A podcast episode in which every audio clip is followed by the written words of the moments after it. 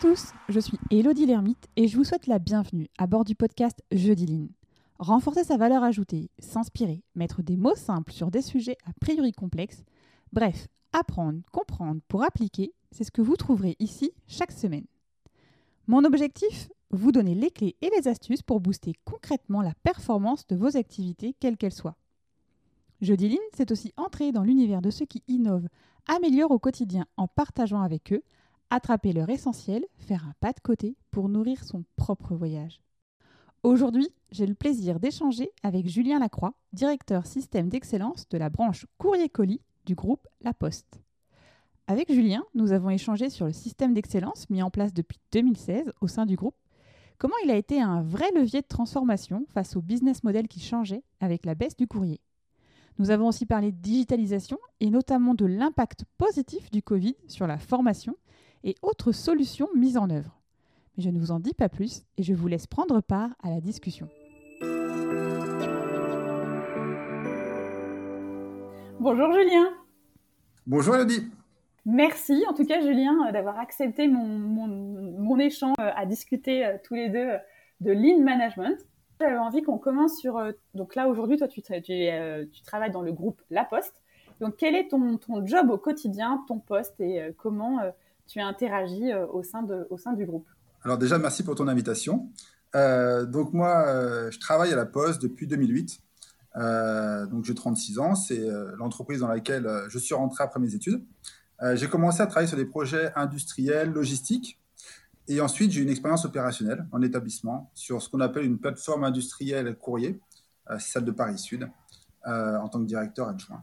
Puis je rejoins la direction de la qualité en tant que directeur de l'innovation et de la performance. Et aujourd'hui, je suis, euh, j'ai une double fonction, on va dire. Je suis secrétaire exécutif et directeur du système d'excellence de la branche service courrier colis. Ça fait maintenant trois ans. Et euh, j'ai une équipe d'une trentaine de personnes. Et euh, juste pour éclairer un petit peu, parce que la Poste, c'est une grande entreprise, la branche service courrier colis, c'est tout ce qui regroupe les activités de livraison du courrier, du colis aussi, avec la marque Colissimo notamment et euh, aussi les nouveaux services de proximité, par exemple le portage de repas, qu'on appelle veiller sur mes parents aussi, donc euh, tout ce qui est euh, service de proximité pour, pour les personnes vulnérables ou âgées à domicile. voilà, toutes ces aussi, tous ces nouveaux services qu'on propose au sein du groupe. En fait, ça c'est la, branche, on va dire, plutôt grand public, là où nous, en tant que ben, particulier, on peut avoir un, interagir avec un membre de ton équipe. C'est ça, les facteurs. Parce que c'est la partie guichet, on va dire, euh, bureau de poste, sur une autre branche qui, elle, s'appelle grand public et numérique. Euh, donc là, c'est plutôt la partie euh, facteur, effectivement, ce, mm. les personnes qui viennent vous livrer le courrier ou les colis à votre domicile. et il y a aussi la filiale Mediapost qui livre les imprimés publicitaires, aussi pareil, à votre domicile. Ouais, donc du coup, bah, les facteurs, c'est ceux qui font partie de notre, de notre quotidien, ceux qu'on voit tous les jours.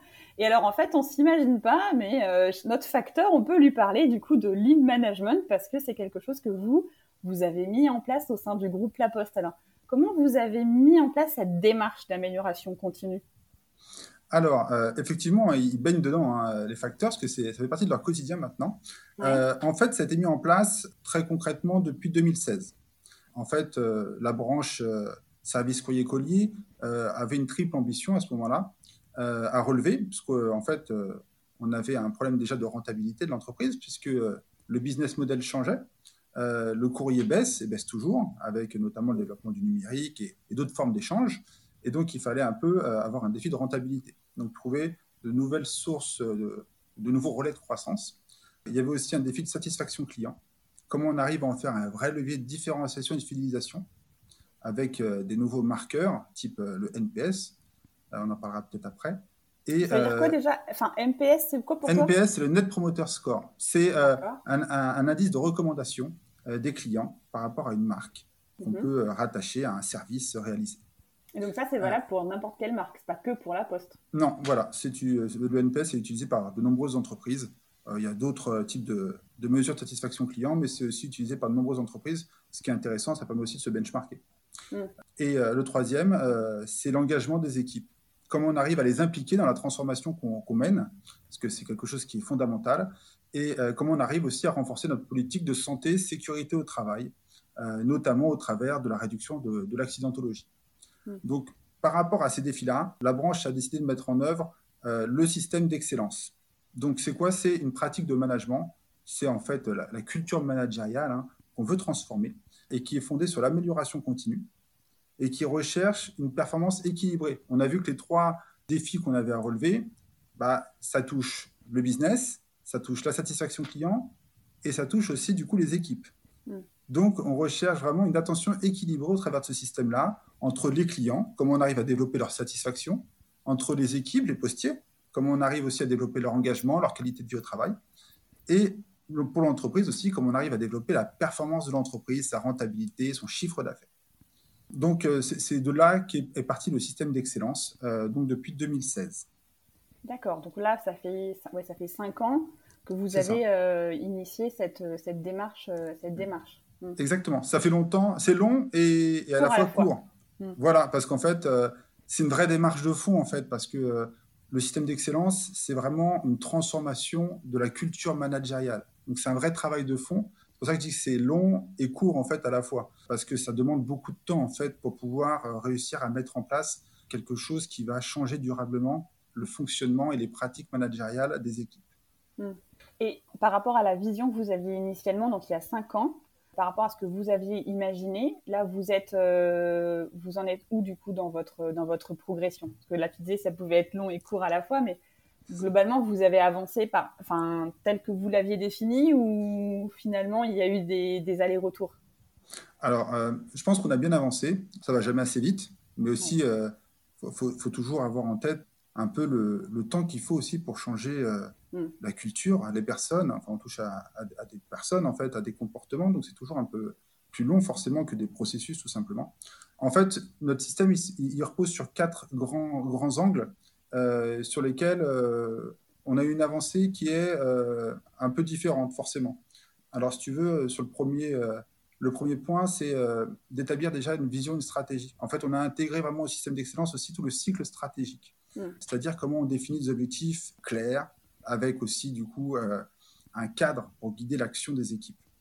donc, avec ça, déjà, on a mis en place, et ça, c'est quelque chose qui est finalement bien ancré et maintenant qui fonctionne très bien. Un cycle stratégique pluriannuel qui euh, se renouvelle chaque année. En fait, on a une vision à cinq ans qu'on donne aux équipes, qu'on renouvelle chaque année. Ça, c'est un peu euh, là où on veut arriver. On appelle ça le want to be. Euh, ensuite, on décline à, trois ans un plan moyen terme, un PMT. En fait, c'est la déclinaison en grand programme de cette vision qu'on souhaite mener.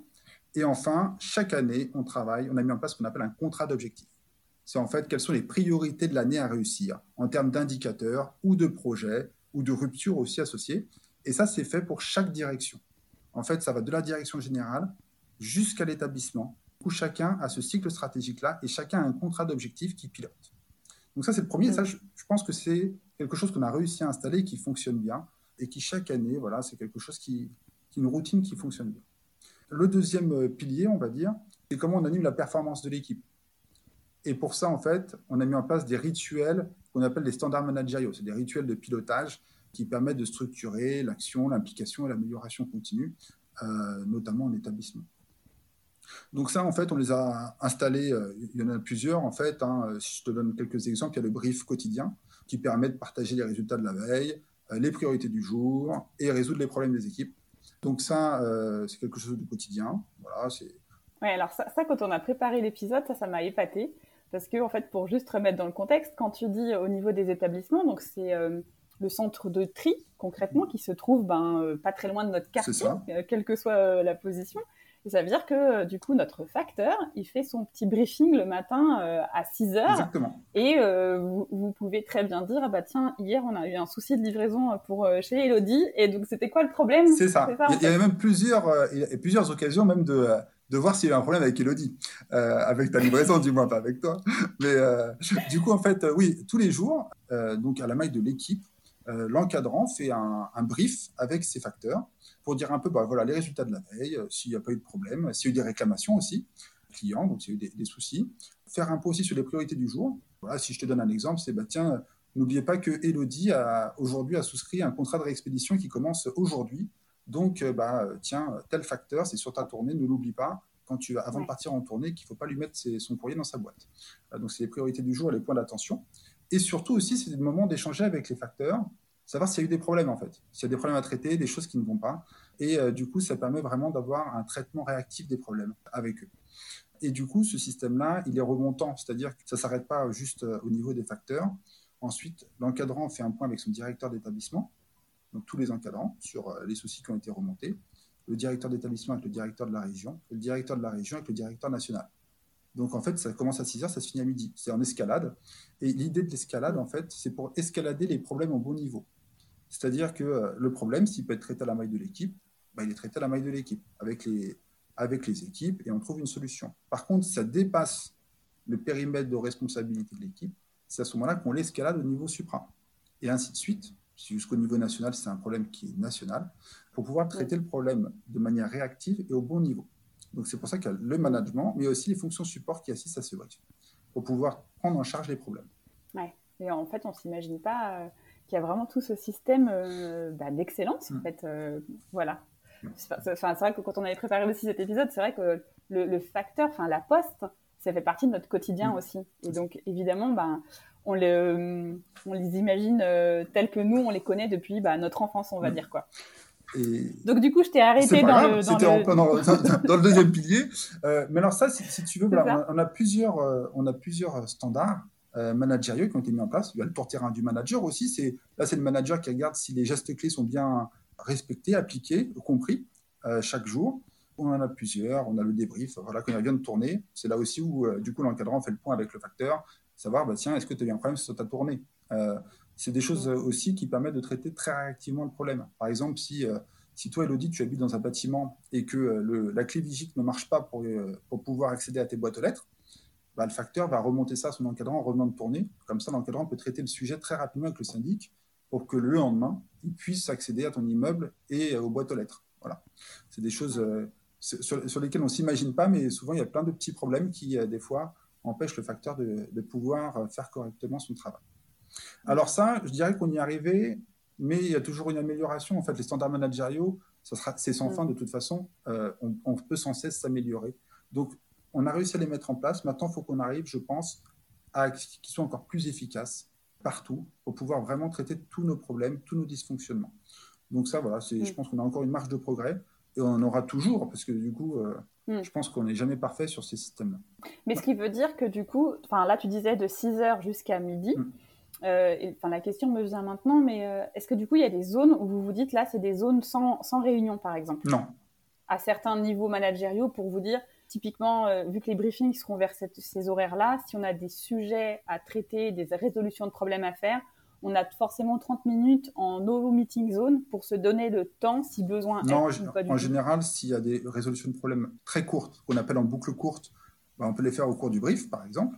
Par contre, si c'est des choses un peu plus compliquées, où il faut se poser, mm. on prend plutôt le temps de l'après-midi. Où c'est du coup, on est moins un peu dans le, dans le speed, parce que l'activité facteur est beaucoup le matin. Euh, même si on mm. distribue de plus en plus l'après-midi, mais du coup, ça permet aussi de structurer l'activité. Et il ne faut pas que ça soit trop preneur en temps non plus pour le management, parce que comme ça, on peut se dire à 6h midi, un manager a au maximum deux briefs, c'est-à-dire celui de son équipe et celui remontant. Donc, et ça dure à peu près 15 minutes. Donc voilà, ça, ça va lui prendre une demi-heure en tout dans son activité. Et ça permet vraiment d'avoir un échange quotidien sur ces problèmes-là. Euh, et du coup, c'est quelque chose qui fonctionne. Ça marche. Euh, nous, on distribue 6 euh, jours sur 7. Donc, c'est 6 jours sur 7, sans exception, même en vacances. Donc, c'est quelque chose qui est une routine qui est vraiment bien installée. Et, et, et des fois, on, on a perçu l'impact et l'importance de cette routine-là, par exemple, lors du Covid. Euh, nous, on ne s'est pas arrêté. Euh, la Poste a continué de fonctionner en tant que service essentiel. Euh, et donc, d'avoir une instance comme ça qui va du facteur jusqu'au directeur national des opérations, ça nous a permis de pouvoir nous ajuster en réactif sur les mesures sanitaires, sur notre organisation, sur nos processus aussi, parce qu'il fallait adapter les processus. Donc, de pouvoir avoir aussi une information très rapide à, à communiquer aux équipes et aussi de pouvoir répondre à toutes leurs questions, parce que forcément, il y a beaucoup de questions dans cette période et de pouvoir leur répondre très rapidement, en fait, pouvoir prendre en charge très rapidement leur répondre. Donc, ça a été quelque chose qui a été vraiment un socle euh, extrêmement euh, important et efficace dans une phase comme ça. C'est là où on s'est aperçu que le système, ce, standard-là du système était vraiment très, très puissant. Hmm. Parce qu'au-delà de, vérifier euh, des problématiques ou des aléas, il y a ce, ce côté de communication et ce point aussi de, de pouvoir partager, de se dire, bah, si j'ai un souci, je pourrais au moins le partager à ce moment-là. On ne se pose pas la question finalement. Exactement, en fait. Et, on, c'est rassurant. Voilà, et puis on assiste beaucoup aussi sur, les, sur la posture de management, parce que c'est une vraie instance de partage et d'implication. Ce n'est pas une instance où on est là, enfin, un rituel où on est là pour dire euh, voilà les résultats, allez hop au boulot. C'est vraiment euh, un rituel qui nous permet de partager les choses, partager les problèmes et de pouvoir euh, écouter et impliquer tout le monde aussi pour les résoudre. Le troisième pilier, bah, ça, c'est très lié à ça, hein, c'est tout ce qui est résolution de problèmes, puisque finalement, des problèmes, on en a à tous les niveaux. Euh, du coup, que ce soit aux opérationnels, mais aussi on en a en business unit, on en a en direction d'appui soutien, on en a partout, tout le monde a des problèmes forcément, euh, et on cherche sans cesse à s'améliorer. Donc là, en fait, on a mis en place tout un plan de formation, d'accompagnement, que ce soit des collectifs, mais aussi des managers, pour pouvoir les former à la résolution de problèmes. Donc, euh, bah, c'est tout simplement comment on forme au PDCA, au DMAIC, une méthode de résolution de problèmes qui permet de, de vraiment traiter les dysfonctionnements de manière réactive et surtout de les traiter vraiment, pas juste de manière palliative. Donc là, on a tout un accompagnement. Pareil, mais comme il y a beaucoup de turnover dans une grande entreprise, c'est pareil, il faut réussir à, toujours euh, réactualiser les formations et, euh, et, puis de toute façon, ça vient avec la pratique aussi. Donc on les accompagne aussi en tant que coach pour pratiquer des résolutions de problèmes et les accompagner dans leur développement et leur maîtrise. Donc là aussi, je pense que euh, on est une grande entreprise. C'est toujours c'est jamais simple de mettre un plan de formation pour autant de personnes, mais je pense qu'on on a réussi à acculturer beaucoup de, de, postiers à, la résolution de problèmes, beaucoup de managers. Mais voilà, il faut sans cesse s'améliorer. Et puis, euh, plus on maîtrise les choses, plus on peut aller encore plus loin dans l'apprentissage. Donc euh, voilà, pareil, on a encore des marges de, manœuvre là-dessus, des progrès à faire. Mais euh, c'est quelque chose qui est déjà bien installé et, et on a cranté déjà pas mal de choses dessus. Et les résolutions de problèmes, on le voit, se font à la maille de l'équipe, au national. On a des résolutions de problèmes qui sont ouvertes sans cesse à n'importe quel niveau et qui sont menés et pilotés. Donc euh, voilà, c'est une vraie satisfaction. Et ça aussi, pendant la période de Covid, vous avez réussi aussi à mener, euh, à mener à la fois avec les équipes terrain et à la fois avec les personnes qui étaient aussi en télétravail, où vous avez adapté vos supports parce que forcément, vous en y aviez qui étaient en présentiel et il y en avait d'autres qui mm. étaient en télétravail. Alors là, du coup, euh, effectivement, beaucoup de formations qu'on avait été physiques. Euh, donc, euh, on a retravaillé très rapidement pour toutes les passer en distanciel euh, et pouvoir aussi continuer justement à pouvoir former à distance, accompagner les équipes à distance avec les nouveaux moyens de communication. Par exemple, les briefs pour les directions d'appui et soutien qui étaient en télétravail. Ben, on a mis en place des lignes ouvertes pour pouvoir leur expliquer comment réaliser un brief à distance.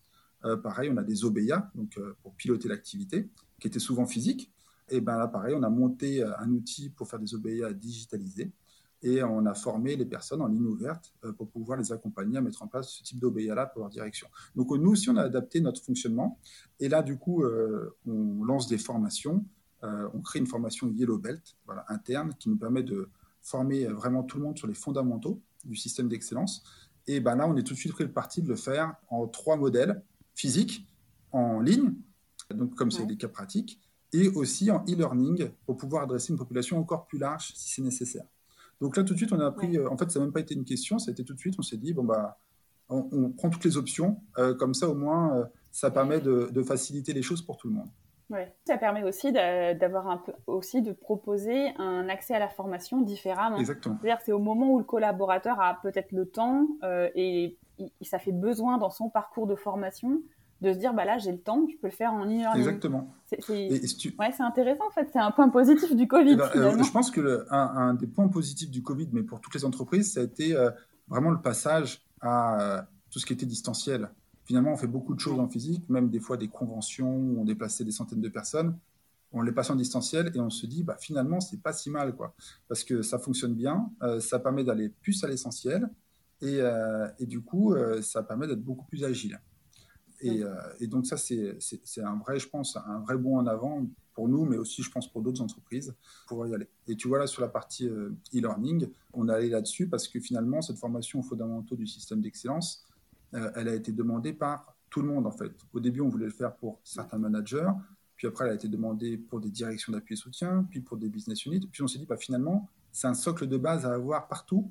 Et, et du coup, bah, forcément, quand on adresse une cible de milliers de personnes, on se dit bah, il faut quand même avoir des alternatives où certains peuvent le faire en autonomie, en gardant quand même un bon qualitatif.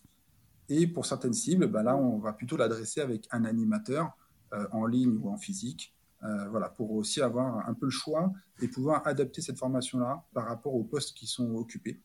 Euh, ça donne voilà, plus de souplesse. Mm. ouais, ça c'est plutôt bien. Et ça fait une très bonne transition avec mon quatrième pilier en plus. c'est du coup le quatrième, et je pense que c'est un des plus importants, c'est euh, comment on fait évoluer les postures et les compétences des équipes, des managers, du collectif, avec un plan de formation et d'accompagnement euh, qui est adapté au poste occupé. Et je pense que c'est important de bien l'adapter au poste occupé, c'est ce qu'on disait tout à l'heure. Ça ne sert à rien de dire bah, on, veut des black belts partout, parce que finalement tout le monde n'a pas besoin d'être black belt par exemple. Euh, donc il faut réussir à donner la, la, bonne formation, le bon niveau de connaissance et de compétences par rapport au poste qu'on occupe. Donc pour ça, on a mis en place toute une cartographie de formation parcours de formation pour chaque poste. Et donc, euh, euh, on, l'a classifié en, trois niveaux. C'est en gros Yellow Belt, c'est tout ce qui est socle de base. Euh, green Belt, donc là, s'adresse pour certains postes à un niveau d'expertise plus élevé. Et Black Belt, qui s'adresse vraiment aux experts en, excellence opérationnelle que nous avons.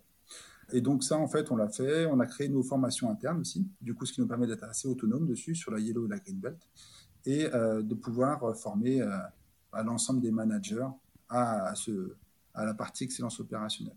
Et tu vois, la Green Belt, on, a formé tous nos directeurs d'établissement, on est en train de former tous nos directeurs d'établissement euh, à ce niveau-là, euh, notamment sur tout ce qui est pilotage de l'activité, pilotage des flux, résolution de problèmes.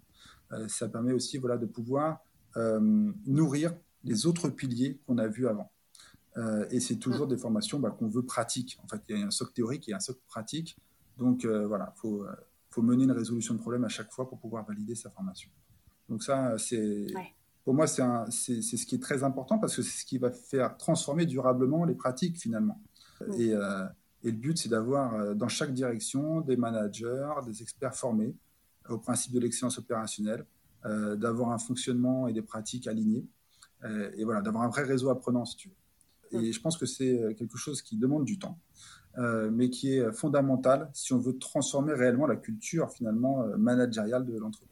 Oui, parce que euh, l'accompagnement, donc tu me disais au début, vous étiez parti sur plutôt un organisme de formation externe. Mm. Vous avez réinternalisé en fait cette formation-là, ce qui fait que ça va hum, enfin, toi, tu, tu vois la différence par rapport au, à l'engagement, l'appropriation en interne des, directeurs d'agence, enfin, de, tout du moins de ceux qui ont été formés Oui, alors euh, en fait, c'est vrai qu'au départ, on, on, travaille avec des organismes externes. On travaille toujours, hein, par exemple, pour un niveau Black Belt, on fait appel à des organismes mm. externes ou aussi sur certains types de populations sur du Green Belt. Mais on a travaillé de plus en plus à l'internalisation parce qu'en fait, on a déjà beaucoup de gens. En fait, c'est sur des milliers de personnes et euh, avec du turnover.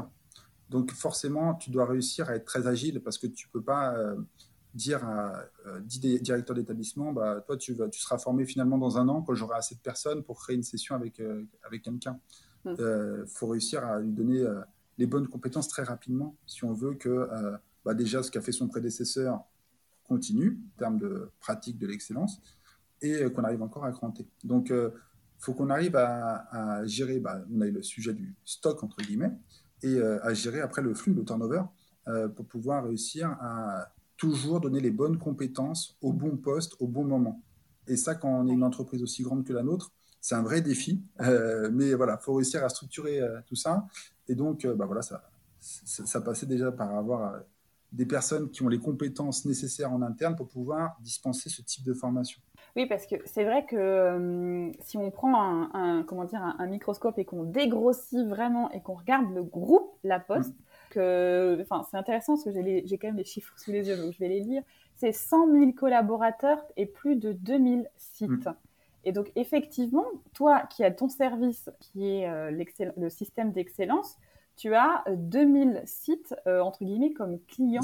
C'est énorme, en fait. C'est ça, en fait, dans les sites, on a des plateformes industrielles de courrier, de traitement du courrier. Donc, c'est des très grands sites euh, industriels qui vont entre, je sais pas, 500 et 900 personnes. Euh, on a des plateformes aussi colis, euh, de traitement du colis. Après, on a des plateformes de distribution, donc courrier, colis, qui font les deux. donc voilà, on a beaucoup de sites. et effectivement, ça fait partie de la complexité parce que finalement, de réussir à... Et on a du coup beaucoup de managers, forcément, en tout point du territoire. Donc, quand on adresse une cible aussi grande de cette taille-là, c'est toujours une certaine complexité à appréhender. Donc, et, du coup, ça rajoute, ça se fait deux facteurs de complexité. Il y a la taille, et puis aussi euh, que c'est une transformation euh, qui touche au, fonctionnement des personnes, au facteur humain. On a aussi une grande activité, c'est de l'humain finalement, hein. la distribution du courrier ou, euh, ou du colis, c'est de l'humain. donc ça, prend toujours du temps parce que forcément, ça demande aux gens bah, de la conviction, de l'appropriation, du canage, de la pratique. Et, et, en fait, voilà, c'est quelque chose qui, dans la stratégie qu'on pose, est importante parce que on ne met pas en place le système d'excellence pour euh, juste améliorer des processus, en fait. Parce que ce n'est pas quelque chose qui va durer dans le temps si on fait comme ça. On veut transformer la culture managériale qui permettra ensuite d'installer une culture de l'amélioration continue de nos processus. Voilà, il faut le voir comme ça. Donc, c'est un investissement en temps et en personne. Et quand on a un maillage aussi grand, bah forcément, ça a un facteur de complexité supplémentaire. Et alors, du coup, c'est quoi tes tactiques pour, euh, pour pouvoir arriver à tes, à tes objectifs, à ce que toi, tu veux atteindre? Alors, je pense que euh, déjà, pour moi, le, facteur clé de succès, euh, c'est d'avoir une démarche qui est intégrée à la stratégie de l'entreprise, parce que ça, c'est indispensable, et avec un top management qui, qui impulse cette, cette stratégie-là, cette, cette, pratique du système d'excellence. Il faut vraiment que ça, soit, ça vienne par, par le haut aussi, hein, par par la stratégie et par le top management. Mm. Euh, ça, c'est le point, euh, je pense, clé parce que déjà, ça permet d'avoir euh, une certaine conviction, une certaine envie aussi commune. Mm. Ensuite, moi, pour réussir à, mettre en place ce, système d'excellence sur, sur ce, maillage-là, déjà, j'essaie de structurer aussi un peu les axes qu'on voulait travailler. On en a parlé un peu tout à l'heure, mais il faut aussi que ça soit assez clair pour les personnes parce que forcément, euh, ben, on ne peut pas être sur un accompagnement personnalisé partout. Donc, quelquefois aussi, il faut être très clair dans les explications pour pouvoir aussi avoir quelque chose qui peut être autoportant. Et euh, moi, c'est quelque chose sur lequel euh, j'ai beaucoup, beaucoup insisté, c'est de rendre simple et accessible le principe et les outils de l'excellence pour l'ensemble des collaborateurs.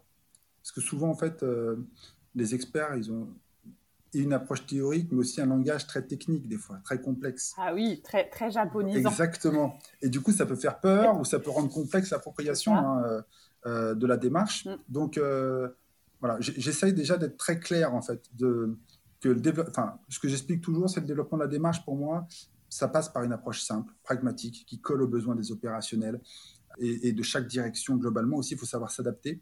Et c'est pas une affaire d'experts en fait. Je, veux montrer que c'est l'affaire de tous et que c'est simple en fait. Enfin voilà. Et euh, ça doit être accessible à tous. Et euh, quand je dis c'est simple, euh, c'est aussi très compliqué de faire simple en fait. Hein. C'est toujours un problème. Donc, donc voilà. Donc par exemple sur un exemple, on va dire simple.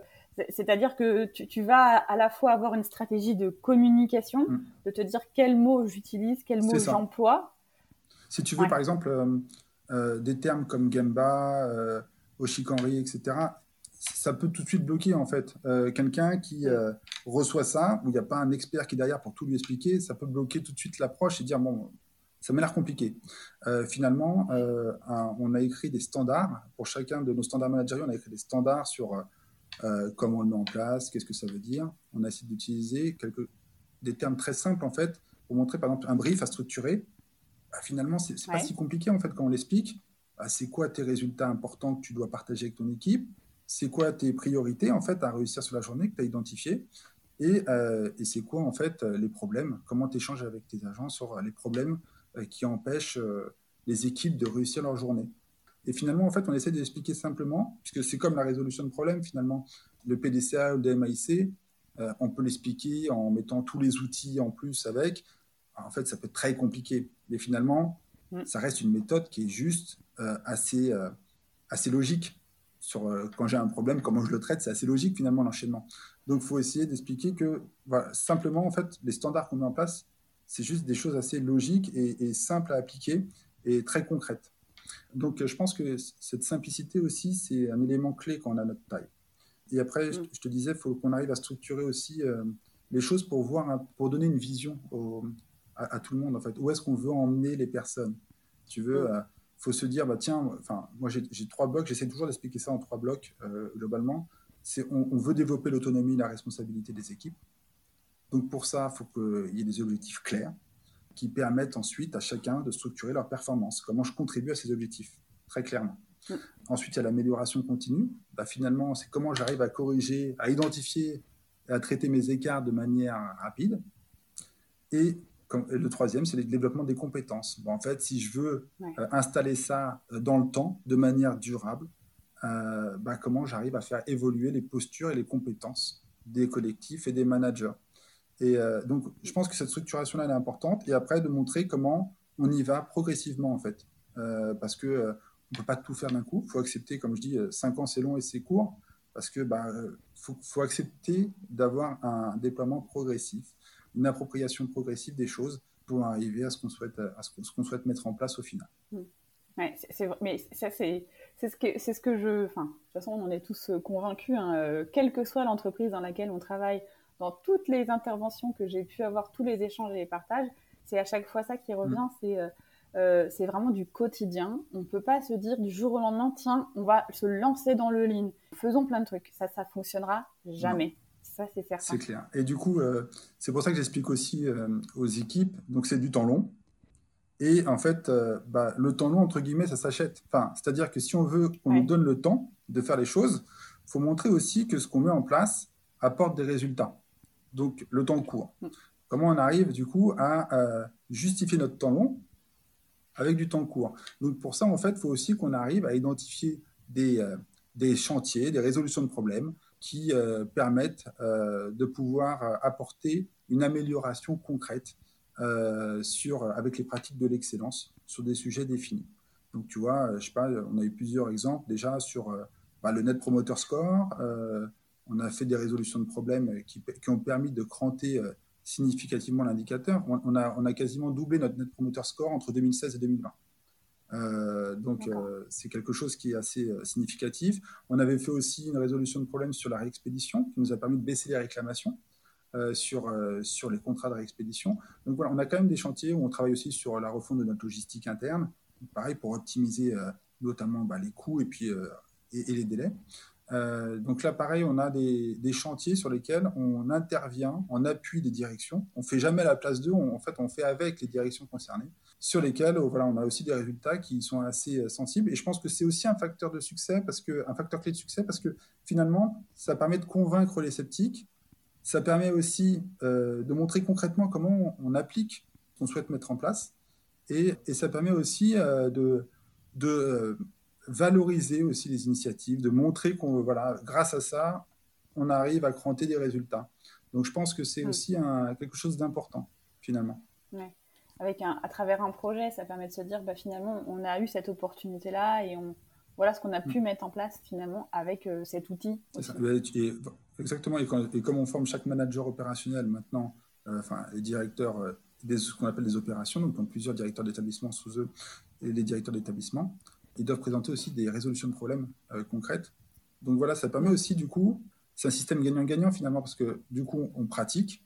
Donc ça permet à la personne formée de pratiquer concrètement ce qu'on souhaite mettre en place. Et ça permet, en pratiquant, d'avoir des résultats euh, significatifs sur un sujet, sur un problème à traiter. Donc c'est gagnant-gagnant finalement ce système en plus de formation. Donc euh, c'est du temps long, mais qui permet aussi du coup d'avoir un bon retour entre guillemets sur investissement sur du temps court en traitant les problèmes avec. Hmm. Et donc là, tu disais, quand il y a une résolution de problème, d'un point de vue de la formation, donc ils vont présenter une résolution de problème, ce qui veut dire qu'après, par exemple, vous allez avoir, vous avez un réseau aussi de partage de bonnes pratiques. Oui. Alors en fait, pareil, euh, du coup, euh, on a euh, dans ma direction, on a une direction qu'on appelle innovation, qui permet de partager toutes les bonnes pratiques. Donc on a un site, mmh. intranet, sur lequel les établissements déposent leurs bonnes pratiques avec euh, en général une photo, une vidéo, un résultat, euh, un résultat associé. Et euh, du coup, on a un système avec des experts métiers qui identifient les trois meilleures bonnes pratiques de chaque catégorie, donc conquête, satisfaction client, engagement, système d'excellence. Et, et, après, on fait voter tous les patrons des directeurs des opérations sur la meilleure des catégories. et du coup, on a un vrai partage comme ça, un réseau de partage de bonnes pratiques et euh, sur lesquels aussi on arrive à identifier celles qui peuvent être généralisées et qu'on peut déployer partout. Euh, bah là, typiquement, récemment, euh, pour prendre un exemple, on a identifié quelqu'un qui a mis en place un tour terrain digitalisé. donc un, tour terrain, donc c'est le tour terrain du manager, mais sauf qu'il l'a complètement digitalisé sur son smartphone qui permet de pouvoir agréger les résultats, identifier les problèmes, tout de suite pouvoir faire le lien avec les indicateurs. Et ben voilà, typiquement, c'est quelque chose qui a été très demandé par tout le monde. Bah pareil, du coup, ça nous permet de l'identifier pour pouvoir le prendre en charge et se dire bah, peut-être qu'on va le, déployer nationalement. Ou euh, le débrief dont je te parlais, pareil, il y en a un qui a mis en place, euh, cette même personne aussi, euh, un, outil qui permet de, pareil, de digitaliser le, débrief, de pouvoir avoir un système très simple pour identifier les problèmes des agents, les prendre en charge. Et bah, du coup, pareil, c'est quelque chose qui plaît beaucoup. Comment on arrive à pouvoir à, le, généraliser partout ou à le proposer partout du monde. Donc c'est vraiment quelque chose qui fonctionne bien et qui est central aussi parce que je pense que dans, dans ce que je souhaite mettre en place au système d'excellence, le partage de bonnes pratiques, surtout sur, euh, sur un réseau aussi grand que le nôtre, hein, parce qu'avoir euh, autant de personnes et autant d'établissements, certes, ça reste une contrainte, entre guillemets, pour le déploiement, mais ça reste une force euh, énorme, en fait, parce que du coup, ça nous permet d'avoir un énorme réseau de partage de bonnes pratiques et de personnes avec des compétences variées qui peuvent aussi apporter à chacun. Et donc, mm. ça, c'est une vraie force et c'est aussi central chez nous. Et, du coup, ça fait du lien avec la question que je, me posais aussi, parce que euh, quand on est dans un niveau de maturité au niveau du lean qui commence euh, à progresser, du coup, tu commençais tout à l'heure à parler notamment de, coaching et la posture aussi du manager, elle, euh, elle change aussi. On devient manager coach. Et, ça, c'est, quelque chose que toi aussi, tu commences à, à, voir, enfin, comment dire, c'est pas forcément à voir, mais à te dire, ça, c'est l'étape qui va nous faire, qu'on est en train de passer là maintenant et, qui fait que euh, on va encore passer une, étape supplémentaire je, pense que euh, c'est, euh, ça va arriver en fait, ça arrive petit à petit. finalement, c'est à force de pratiquer les standards managériaux, à force aussi d'être formé, on a de plus en plus de, on a structuré maintenant notre formation et à force d'être formé et de pratiquer, ça aide à évoluer, à faire évoluer la posture finalement. Et c'est pour ça qu'on a tenu à former bah, le top management euh, et euh, opérationnel notamment, et puis aussi avoir des relais en direction, parce que ça nous permet en fait d'avoir euh, finalement une posture de coach qui devient assez naturelle. Par exemple, en formant les directeurs des opérations qui managent les directeurs d'établissement avec une formation Greenbelt, ça leur permet, eux, du coup, d'avoir cette posture de coach avec le directeur d'établissement qui, lui, va être formé aussi, et du coup, qui va en plus bénéficier de l'accompagnement, du coaching de son manager. Donc c'est pour ça que c'est un système euh, en fait qui, euh, qui va demander du temps parce qu'on a du coup euh, beaucoup d'établissements, beaucoup de managers. Mais effectivement, c'est la pratique, la formation. Ça, ça peut être qu'un cercle vertueux finalement pour pouvoir transformer la posture des équipes parce que faut, faut, se mettre aussi à la place de, des personnes. Hein. Un brief, c'est compliqué qu'on n'en a jamais fait en fait à faire. On a une dizaine, une quinzaine de personnes devant nous. Euh, c'est pas simple en fait en posture de management pour n'importe qui. Bah, juste prise de parole Exactement, en public. Hein, malgré tout, c'est un public. Mmh. Et du coup, euh, bah, voilà, ça, demande du temps, ça demande de la pratique, ça demande de l'accompagnement. Et ça, euh, bah, voilà, petit à petit, on va, on va encore s'améliorer partout. mais c'est quelque chose que, ouais, moi, je, je, je dans les différentes interventions, discussions que je peux avoir, le, le côté coaching aujourd'hui, c'est vraiment qui fait aussi le, la, différence, la clé qui, qui fait qu'aussi on on replace vraiment bien l'humain dans, la démarche et on s'adapte aussi à lui par rapport à son besoin et ses compétences et qu'est-ce qu'il peut apporter euh, à l'entreprise et comment on peut l'accompagner aussi. Exactement. Puis on a, on a, beaucoup de chance, mais dans une entreprise qui a un, rôle pour la société, qui a des valeurs, on a des, enfin, on a, des personnes euh, qui travaillent au sein de l'entreprise qui sont très attachées voilà, à la poste. Moi, je suis très attaché aux valeurs de la poste, à mon entreprise. Donc, tout le monde a envie de, que, de bien faire, tout le monde a envie que, que de satisfaire les clients. Donc ça, c'est une vraie force. Il faut qu'on arrive à, à, vraiment en tirer euh, le maximum parce que euh, c'est une grande chance pour nous. Et alors du coup, c'est quoi ton, ton, prochain challenge? Le truc que tu te dis, bon là, peut-être pas pour tout de suite, mais on va y arriver. Bah, je pense que euh, déjà le, le challenge, ça serait de réussir à avoir tous les managers, qui soient euh, opérationnels mais aussi euh, fonctionnels, parce que je pense que c'est très important de bien avoir une démarche qui n'est pas que opérationnelle. Si on veut que tout fonctionne, il faut que l'ensemble du système fonctionne ensemble en fait, hein. que tout le monde soit formé à l'excellence et, euh, et, que tout le monde arrive à pratiquer une résolution de problème de manière autonome, au moins une résolution de problème simple. Ça c'est c'est quelque chose qui serait qui serait vraiment très satisfaisant. Après peut-être en, en, autre défi aussi pourquoi pas aussi que notre expertise soit reconnue ailleurs, qu'on fasse appel à nous aussi dans d'autres entreprises pour pouvoir aussi avoir un accompagnement sur le développement des compétences. Je pense que ça peut être aussi, c'est aussi un signe finalement de, de satisfaction et d'efficacité.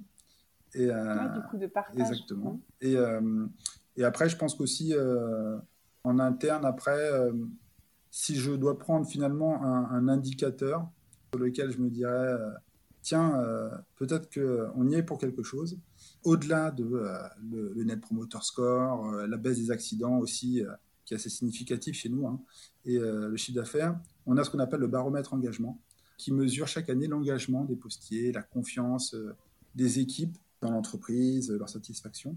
Ben voilà, si cet indicateur progresse, je me dis que finalement, bah, c'est qu'on aura aussi bien fait notre, notre travail parce que euh, c'est clé que les personnes aussi euh, soient engagées, se sentent bien dans leur entreprise pour pouvoir tirer la performance globale. Hmm. Ce sera aussi une de mes sources de satisfaction finalement. Bon. Et coup, il y a un équilibre euh, qui se fait, c'est ce soit un équilibre qui tire, qui tire vers le haut. Exactement. Ouais.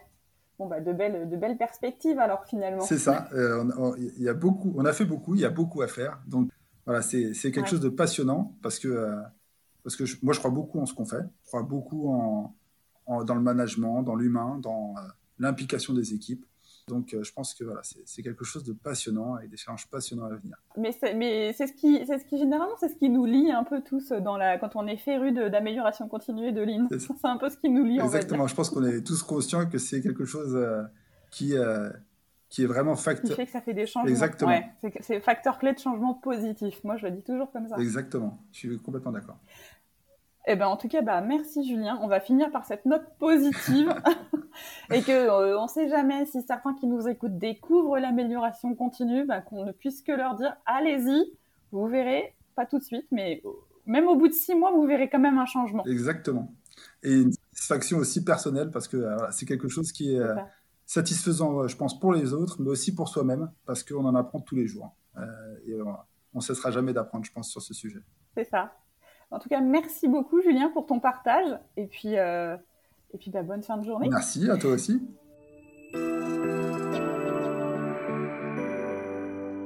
J'espère que cet échange vous a inspiré et donné des clés pour expérimenter et être passionné tout autant comme Julien, piqué carrément à l'amélioration continue. Parce que oui, on le dit à chaque fois, essayer, c'est l'adopter. Parce qu'en fait, c'est l'engagement des équipes qui va vous pousser à continuer à apprendre, à comprendre et tirer ensemble la performance globale. Voilà, terminé pour aujourd'hui. Merci sincèrement pour vos encouragements et vos retours qui me sont précieux. Si vous pensez que cet épisode peut intéresser vos amis ou vos collègues, il vous suffit de cliquer sur Partager. C'est une fonctionnalité qui se cache dans l'icône avec les trois petits points sous votre application d'écoute. Et s'il vous reste 30 petites secondes, là tout de suite maintenant, ce serait top que vous notiez 5 étoiles le podcast et que vous laissiez un commentaire. Ça permettra à ceux qui hésitent de passer le cap d'écouter le podcast. Et si en écoutant cet épisode, vous connaissez une entreprise qui est passionnante et passionnée euh, par le lean, n'hésitez pas aussi à me partager euh, vos contacts. Enfin, si vous souhaitez tout simplement me contacter pour euh, échanger, vous pouvez le faire via LinkedIn ou Instagram parce que échanger est toujours une source d'apprentissage. Me reste à vous donner rendez-vous jeudi prochain et d'ici là, osez dire jeudi lean.